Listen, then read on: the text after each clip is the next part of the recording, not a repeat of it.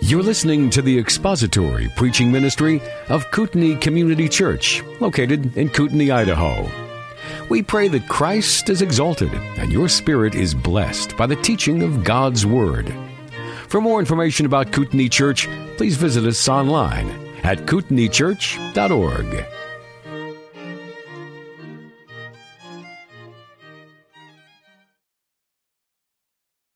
Are some things that are in the scriptures that are hard to believe.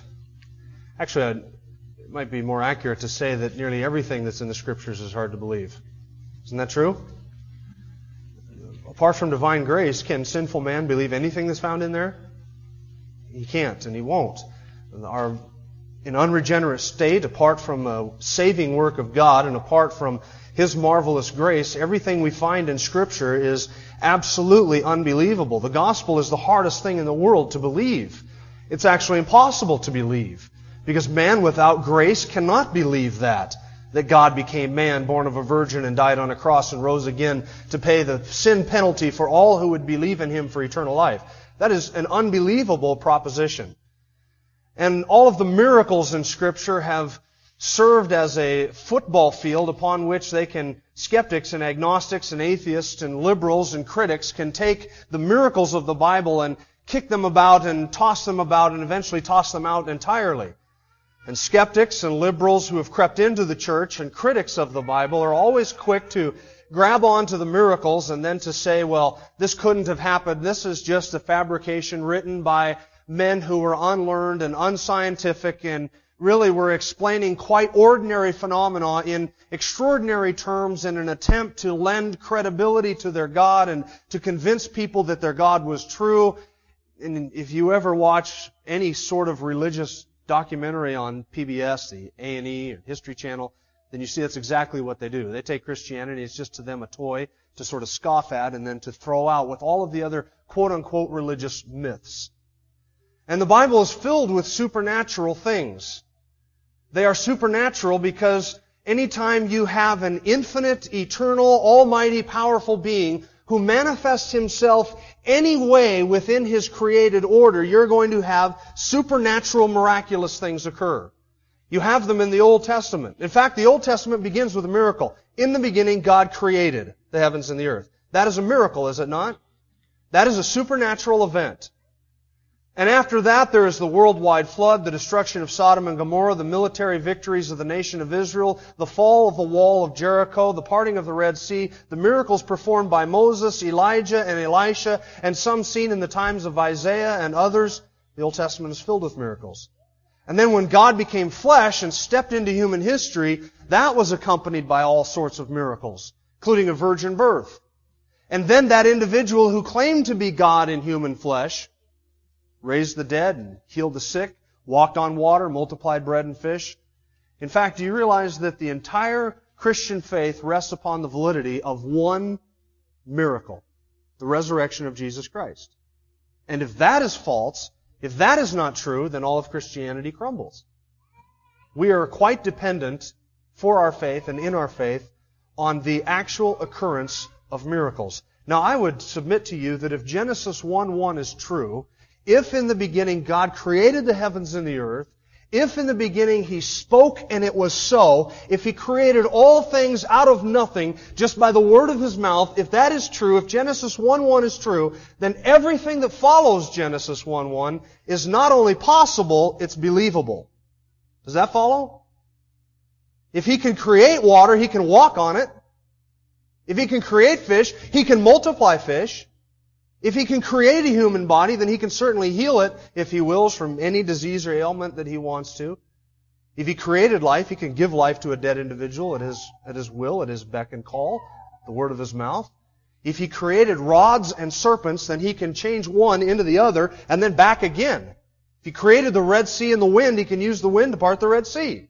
If Genesis 1-1 is true, everything that follows it is not only possible, it's actually believable. Well, we come now to another passage of Scripture that, skeptics and critics have a field day with. It is the account of a resurrection. It is the account of a miracle in Acts chapter 20, and you'll need your Bibles open to Acts chapter 20. We're going to be looking at a few verses there.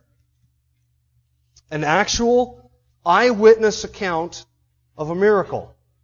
The apostle Paul raises somebody from the dead. Now this is not the first time that a resurrection has happened in the book of Acts. Do you remember that it happened one other time prior? Back in Acts chapter 9, it was Peter, not Paul. And Peter was in a city and there was a certain disciple there named Tabitha, whose name in the Greek was Dorcas, and she died and she was she was abundant in good deeds and kindness and she was a believer and everybody was mourning for her and Peter went in and raised her back to life.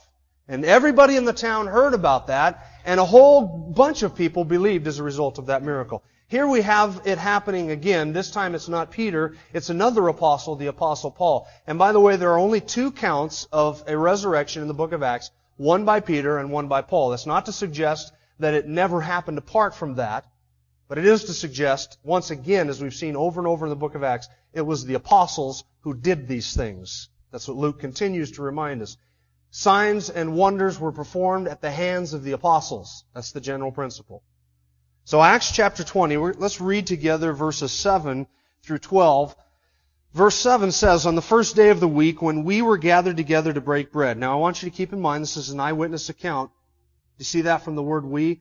Dr. Luke is once again with Paul. He's traveling with Paul now on his way back to Jerusalem. So we're going to get an eyewitness account this morning of two things. First, a worship service, and then second, a miracle. Verse 7, On the first day of the week, when we were gathered together to break bread, Paul began talking to them, intending to leave the next day, and he prolonged his message until midnight. There were many lamps in the upper room where we were gathered together, and there was a young man named Eutychus sitting on the windowsill, sinking into a deep sleep. And as Paul kept on talking, he was overcome by sleep and fell down from the third floor and was picked up dead. But Paul went down and fell upon him, and after embracing him, he said, Do not be troubled, for his life is in him. When he had gone back up and had broken the bread and eaten, he talked with them a while longer until daybreak, and then left. And they took away the boy alive and were greatly comforted. Now, do you know where these events occur? Troas. We learn that from verse 6. Look up at verse 6.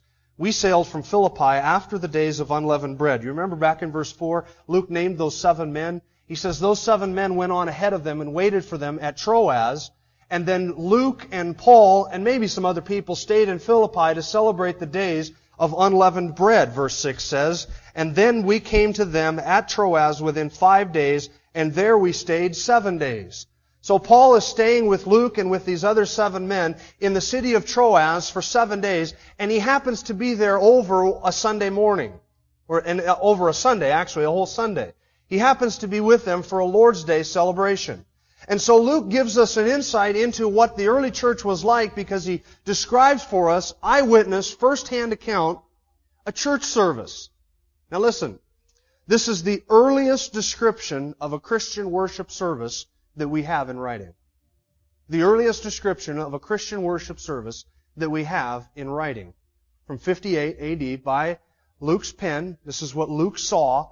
Now we have a lot of general statements about the church and what their priorities were and what they did. We knew that they were involved in preaching and teaching a lot. We see that in the book of Acts. We know that they gathered on the Lord's Day. We see that in the book of Acts. We know that their priorities were prayer and observance of the Lord's Supper and the uh, apostles' doctrine and generosity. But this is the first time that Luke actually describes to us what took place at a Christian worship service.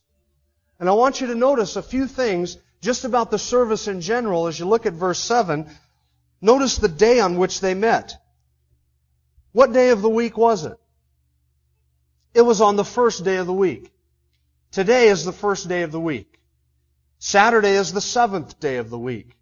The early church in 58 AD in the city of Troas under the oversight of the apostle met on a Sunday. It was the first day of the week. Now that's instructive because there are Sabbatarians and Sabbath keepers, most notably Seventh-day Adventists, who teach that Christians, if you're going to be obedient to Scripture, you must keep the Sabbath. If you talk to a Seventh-day Adventist long, and I've I have a bunch of them in my family. If you talk to a Seventh day Adventist long, you'll hear them assert two things. First of all, they'll assert this. The early church never met on Sundays, they met on Saturdays for their worship service. It's the first thing that they assert. What does verse 7 of chapter 20 say? They met on what day? The first day of the week. Second, they will assert, the Sabbath wasn't changed until late in the second century, and that was after Constantine had sort of taken over the church and he changed the worship from Saturday to Sunday in order to honor the sun god. And so anybody who worships on the Sunday is thus guilty of honoring the sun god, just like Constantine did. Well, that's just pure baloney. That's, not what happened. What does chapter 20 verse 7 say? They met on what? The first day of the week. And who was there? The apostle Paul. And if they should have been meeting on Saturday, then we would read, they met on the seventh day of the week, or they met on the Sabbath for their worship. And here under the oversight of an apostle, the church meets on the first day of the week. Do you know why they met on the first day of the week? Because it was the first day of the week that the Lord Jesus rose from the dead. And so the early church from its earliest times set that day apart not as Sunday, not as even the first day, but as the Lord's day. They came together on the Lord's day. This was the day that they gave to the Lord. For gathering together as a church, for breaking bread, for fellowship, for teaching, for preaching, for ministry, this was the Lord's day. And it was holy to them. And they met on the first day of the week, which was the Lord's day. Nowhere in the New Testament are we ever commanded to keep the Sabbath. The apostle Paul actually says that you shouldn't let your brother judge you and you shouldn't judge your brother for what day of the week he determines to keep. You want to keep Wednesday? Keep Wednesday. Sunday is the Lord's Day. Historically, traditionally, the church has always on Sunday or the Lord's Day observed that day as unto the Lord and have gathered together. But if you observe Wednesday over Thursday or whatever day it is, do not judge your brother in regards to the day that he determines to keep. That's Romans chapter 14. Paul mentions it in Colossians chapter 2. The apostle Paul warned a lot of Gentiles in a lot of Gentile churches about a lot of sins, and he never once warned anybody about breaking the Sabbath. Why? Because the Sabbath was not given as a sign to the church, as a sign of the new covenant, the Sabbath was given to the nation of Israel as a sign of the Old Covenant. And even in the Old Testament, you see Gentile nations condemned for their lack of hospitality, for their immorality, for their rejection of the one true God, for their idolatry, for their perversions, for a host of things. But you never once see a Gentile nation ever condemned for not keeping the Sabbath. Not once. You know why? It wasn't for Gentiles. It was for the nation of Israel. And so the church met on the first day of the week. I want you to notice something else significant about this church service. Not only were they gathered together on the first day of the week, but Luke tells us why they gathered together. They were gathered together for the breaking of bread. The early church met and they would share a meal together somewhat like our potluck, but also incorporated into that would be the observance of the Lord's Supper. And they would break bread together and they would celebrate communion or the Eucharist or the Lord's Supper together as an observance together and a reminder of what Christ had done and the fact that He was coming to, again.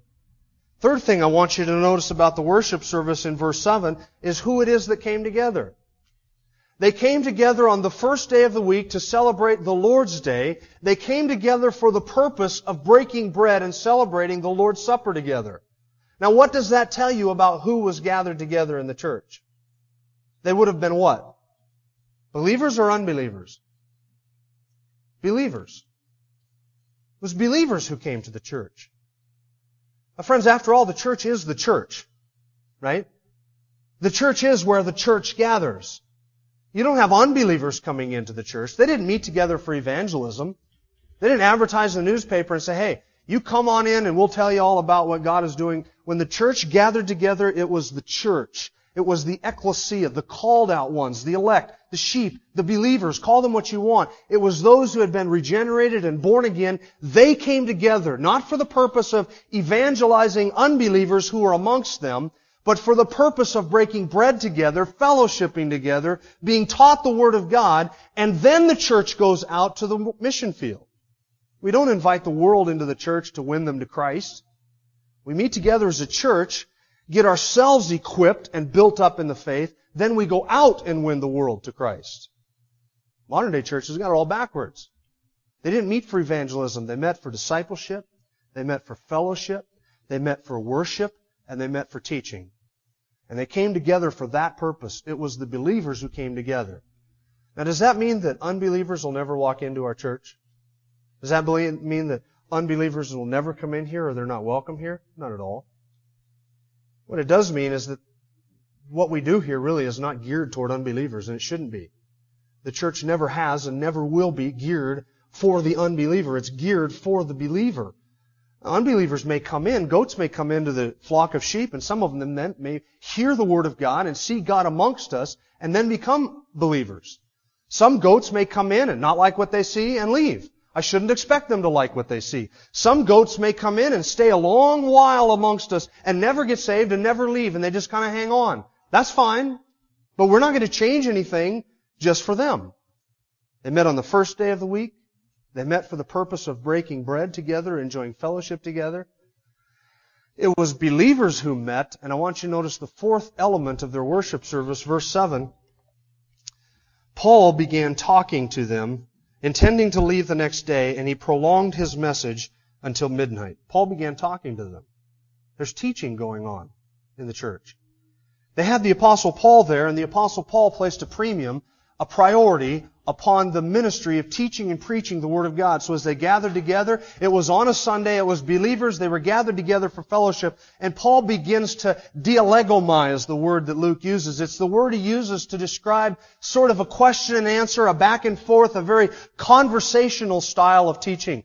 Much more like we, what we have in Sunday school as opposed to what we have here during a worship service. It was a very relaxed sort of conversational approach to teaching. Paul was talking with them and teaching with them the Word of God. And this went on late into the night. We even noticed that they stayed there until midnight. Why would they be staying there until midnight? By the way, this was an evening service, obviously. You know why they met in the evenings many times in the early church?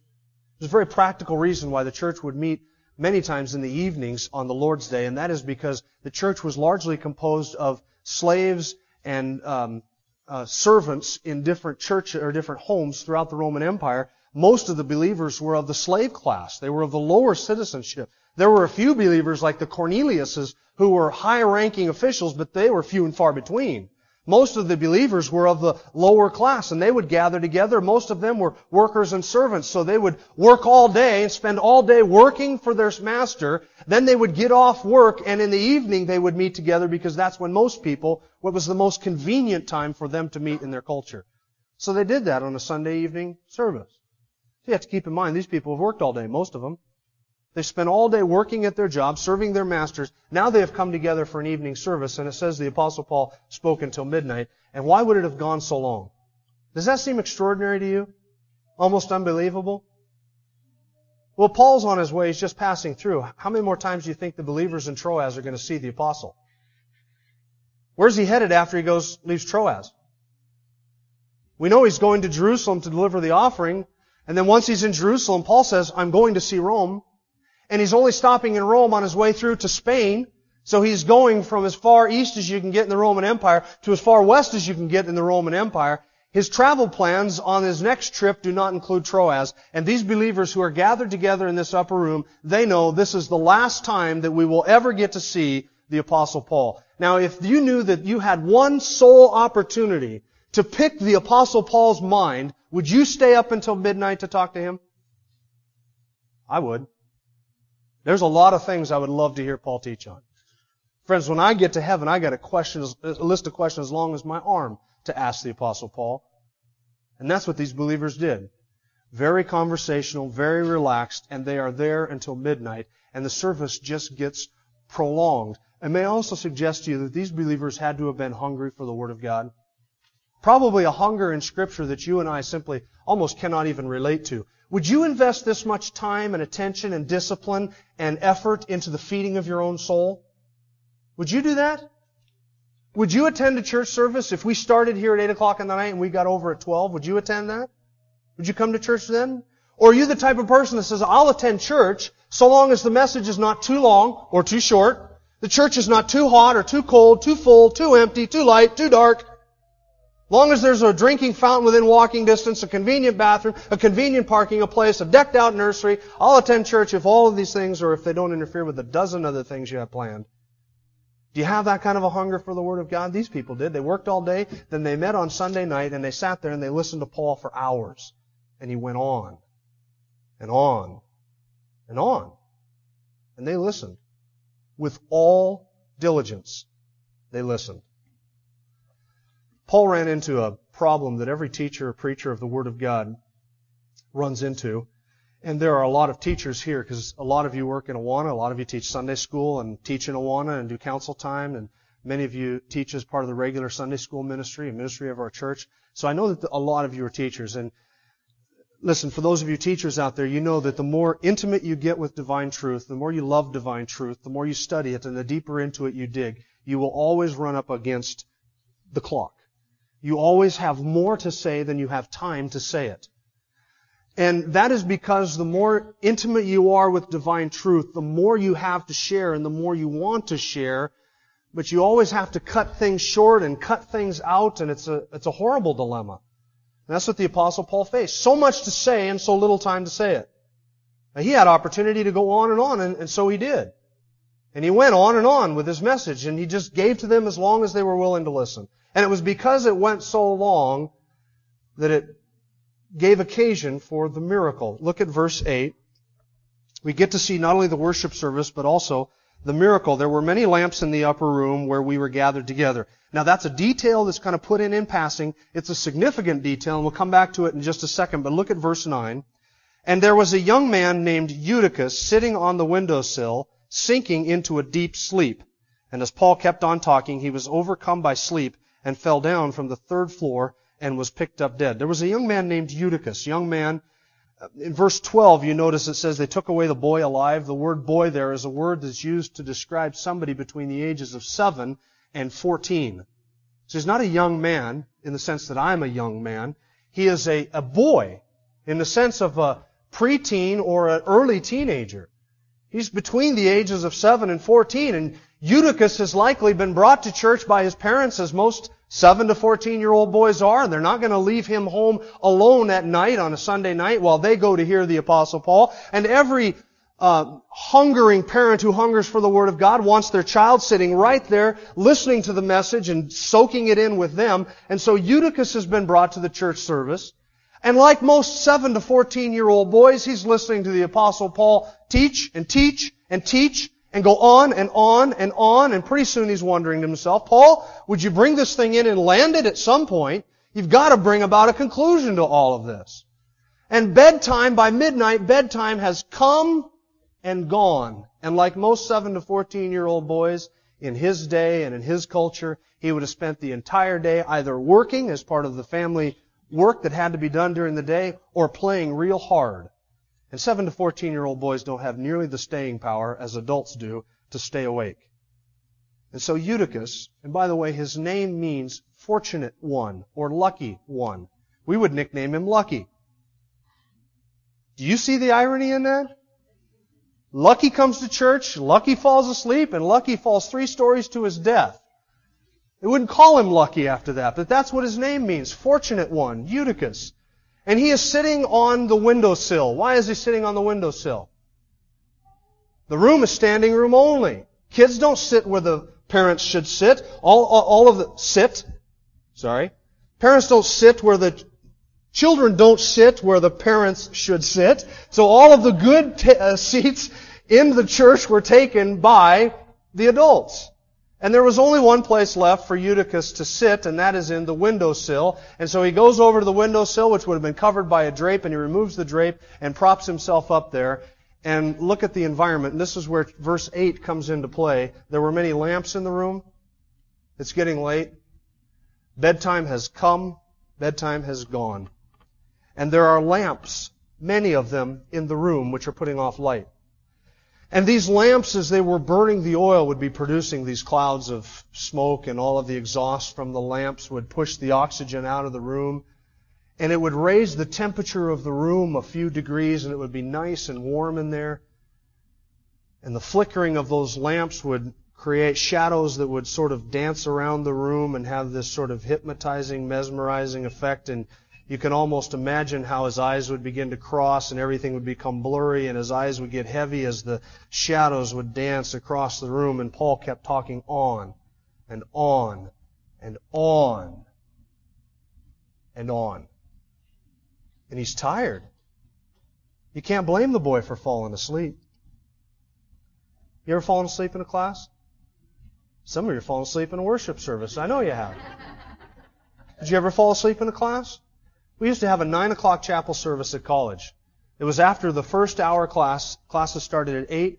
At 9 o'clock we had chapel that would last 40 minutes and they would bring in a missionary or a missionary representative or a teacher would uh, speak during that chapel hour or sometimes even a student who had to get credit for preaching class. He would preach his message during the chapel hour. And so all of the students would come there at 9 o'clock. Some of them, well, all of them had been up late at night studying very hard like we did at college up until all hours of the night, and they wanted nothing more from 9 to 9.40 to do than to just sleep, and some of them did. And I was never on the giving end of that. I never stood behind the pulpit during chapel and looked out at the audience, but I, all, I could, you could sit in the back row and look across the crowd toward the stage, and you would see a whole bunch of heads bowed down like this, with their hands, heads resting on their arms, and their arms resting on their knees. You couldn't hear the snores, but you knew that everybody's trying to catch up on some sleep. I married a student who could tell you all about falling asleep in class. And she could sit in the front row, in the front seat, in the center of the classroom, from 8 to 9 o'clock, did no good. She would sleep. And it's not because Paul was boring. Listen, the room was standing room only. People don't sit and listen to a boring preacher for hour after hour after hour after hour. If Paul was boring, somebody would say, whoa, look at the time. Got to get Eutychus home, put him to bed. It's a busy day tomorrow. It's an early day this morning. We're tired. We got to go and love to catch part two of this, but maybe sometime when you're back in Troas, we'll catch part two. We'll see you later. They didn't do that. It's not because Paul was boring. Everything was working against this young man. His age, the environment, everything. And he is tired. And as he sits there and look at a little touch of humorous writing, Luke says, as Paul kept on talking, going on and on and on. Eutychus was sinking into a sleep. He was fighting it off. He didn't want to sleep. Listen, he was sitting in the windowsill, which of all of the places in the room gave him the freshest burst of fresh air. It was by the windowsill. That's where the air was the freshest. But it couldn't keep Eutychus awake. You ever had that experience where you're drifting off to sleep and all of a sudden you jerk yourself back awake because you feel like you're falling, that sensation of falling? You ever do that? That's what happened to Eutychus. He got that falling sensation. And it kind of gives a whole new meaning to the term falling asleep, doesn't it? That's exactly what Eutychus do. He fell asleep. And he fell out of the third story window sill and he dropped three stories to his death. You think that caused a commotion in the worship service? When somebody dies during your sermon, it has a way of disturbing things. And he would have done that. There would have been a scuffle as he maybe caught himself and woke up at the last minute, maybe a shout or a yell, and then a thud. And somebody would have rushed to the windowsill and they would have seen Eutychus lying down there. And Paul stopped his message, Luke says, and everybody rushed down out onto the street and they took him up dead. Now some people say Eutychus wasn't really dead. Eutychus was just injured. And so when the apostle Paul rushes out and he picks up the boy and he says his life is still in him, Paul is simply saying, oh, he's still alive, don't worry. No, Dr. Luke, the eyewitness, says they picked him up and he was dead. That's a physician's assessment of the situation. An eyewitness. He said Eutychus was dead. Now I don't know if he broke his neck, if he just smashed his head, but when everybody went down there, Eutychus was dead. This was going to prove to be a very memorable evening, not only for Paul, but for everybody else in Troas. And in a way that reminds you of Elijah and Elisha in the Old Testament, the apostle Paul fell upon the boy, maybe in grief, maybe in excitement, maybe in anticipation, maybe just because he felt so bad about what had happened, or maybe it was that he was, he was doing what Elijah and Elisha did in anticipation of the fact that God would raise this boy back to life.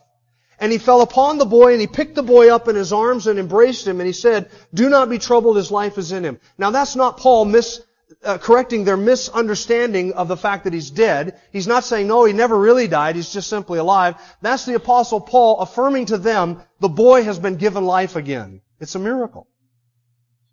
Paul picked him up, and he picked him up, and he embraced the boy, and as a result of that, God, through the apostle Paul, raised Eutychus back to life. Now Luke doesn't say what they did after that. Did they leave him on the street or just bring him inside on the first floor and let him sleep through the rest of the service? But Luke does say, look at verse 10, after Paul went down and fell upon him, He said, Do not be troubled, for his life is in him. And when he had gone back up and had broken the bread and eaten, he talked with them a while longer until daybreak, and then he left. He just kept on going. I mean, after a death and a resurrection, and you go up, you get a little refreshment from the meal, and you're good for, you got your second wind. And that's what the Apostle Paul did. Now, do you think he had their undivided attention at that point? After all of that anticipation, all of that excitement, all of that activity and that commotion, and rushing downstairs and seeing that happen and then going back upstairs, they finish their service, which ends up lasting until daybreak. And he has their undivided attention. And after something like that, do you think you'd have a few questions for the Apostle Paul? Yeah, if I ran out of questions in the first half of the service after seeing something like that, I would have a whole new group of questions to ask the Apostle Paul. And they continue the worship service, it says, until daybreak. These people had to go to work the next morning. And the Apostle Paul had to travel the next morning. In fact, this is something I want you to notice about the Apostle Paul. I want you to notice the man's stamina. He's been traveling, and listen, traveling takes it out of you.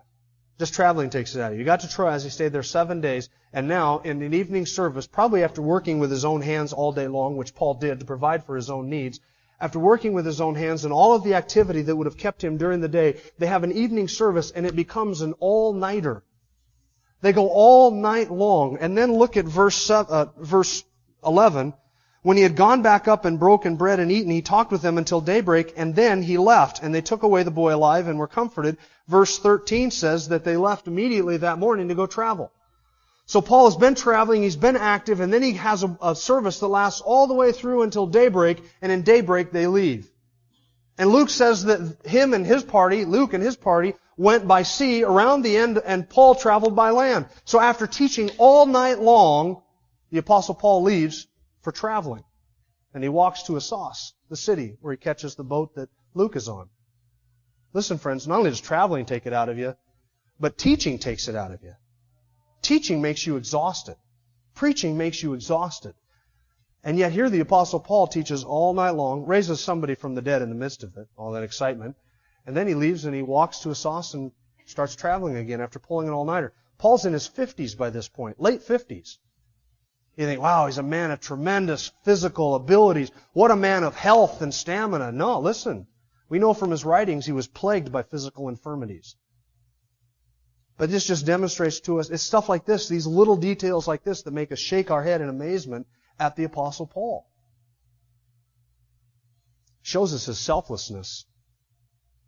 He could have come into Troas and 10:30, 11 o'clock at night, said, "You know, I'm tired. Eutychus is tired. I can tell that Eutychus is trying to drift off to sleep. Maybe we should just stop this whole thing and I'll write you a letter later on and sort of answer some of your questions.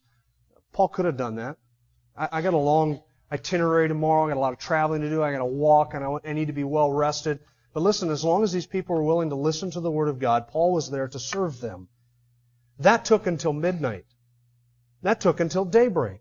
And he kept on going, and then he left to go travel. What a selfless individual the Apostle Paul was. I can only conclude that the man had absolutely no regard for his own physical well-being, for his own physical feelings, or for his own emotional state. Absolutely none. But he was there to spend and be spent for believers. And he did. Now you'll notice this morning that our, for the Lord's Supper, we're set up to enjoy communion and the Lord's Supper together today. And I want you to, and, and we're going to do that here in a few minutes. I want you to sort of observe one last thing about this whole account that's here with the early church and this miracle. How appropriate is it that there should be a resurrection at a communion service? Isn't that appropriate?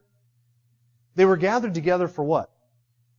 The breaking of bread. They came together, they were enjoying the Lord's Supper together and teaching and fellowship and everything that was going on there with the Apostle Paul. How appropriate is it that there should be a miracle and that that miracle should be actually be a resurrection? That is incredibly appropriate. You know why? Because in our communion service, we observe and remember the death, the burial, and the resurrection of our Lord Jesus Christ. Because the elements that we partake of, the bread and the juice, remember and look back to His death. But His death means nothing without His resurrection. Without the resurrection, the death of Christ is it's just simply a, a hapless murder. He's an, a victim, an innocent victim of the terrible plans of a bunch of men. It's just an accident. He's a martyr. But with the resurrection, his death takes on new meaning. So the elements speak of the death of Christ, but when we partake, we partake until he comes. That is, he's coming again because he's risen again. And because he is risen, he's coming. And because he is coming, we partake of the elements together, looking back not only at his death, but looking forward to his coming because he is risen. All, the whole communion service, the, the whole celebration of the Lord's Supper is an expression of thanks to the risen Lord. And so here they had a, a living illustration of the life-giving power of God. Listen, friends, we worship and we celebrate and we adore a God and Savior who gives life to the dead. And John 6 says he will raise all of us up on the last day. We will all be raised and stand together with him. And we partake of communion in anticipation of that day. Because he is risen, we will rise too. This body that we have right now, that we are in right now, will be put off and we will all be changed in the twinkling of an eye and we will put on immortality. We'll go to be with Him and with Him forever because of His death, because of His resurrection. Now I'd ask you to make certain of two things this morning, and the first of, first one is that you know this Savior, whose death we are observing this morning. If you've never repented of your sin and trusted Christ for salvation, then you are outside of Christ, and I have some horrible news for you. You will stand before a holy God and you will answer for your misdeeds, your sins, your transgressions, Every last one of them. You have no forgiveness. You have no sacrifice. You have no hope to stand before a holy tribunal when all of your sins against heaven will be manifest in plain sight and you will be asked to give an account and then you will suffer the punishment for that. If you want mercy, you must find mercy where God offers mercy and that's in Christ. If you want grace, you have to find grace where God gives grace and that's in Christ. If you want forgiveness, you can only have forgiveness if you take forgiveness where it is offered, and that's in Christ. So believe on Him today. Second thing, and this is for those of us who are believers, we need to make sure that we do not partake of the Lord's Supper in an unworthy manner. And so we need to make sure that we're not mocking the death of Christ by partaking of the Lord's Supper while there's sin in our hearts and our lives. The body and the blood of Christ that has saved us and secured us and sanctifies us is not only sufficient for all of our salvation, all of our holiness, and securing our eternal destiny forever, it is also sufficient for daily grace and for daily forgiveness. And so we come to the Lord and we prepare our hearts understanding that what we are partaking of together here is actually that thing that cleanses us from all sin. Sorry, it is a symbol of that thing that cleanses us from all sin, namely His atonement, His death and His burial and His resurrection. So let's pray together quietly for a few minutes and then we will partake of communion together. Thank you for listening to the latest podcast from Kootenai Church. If you'd like to learn more about Kootenai Church or to donate to our church ministry, you can do so online by visiting kootenaichurch.org. We hope you enjoyed this podcast and pray you'll join us again next time. Once again, thank you for listening.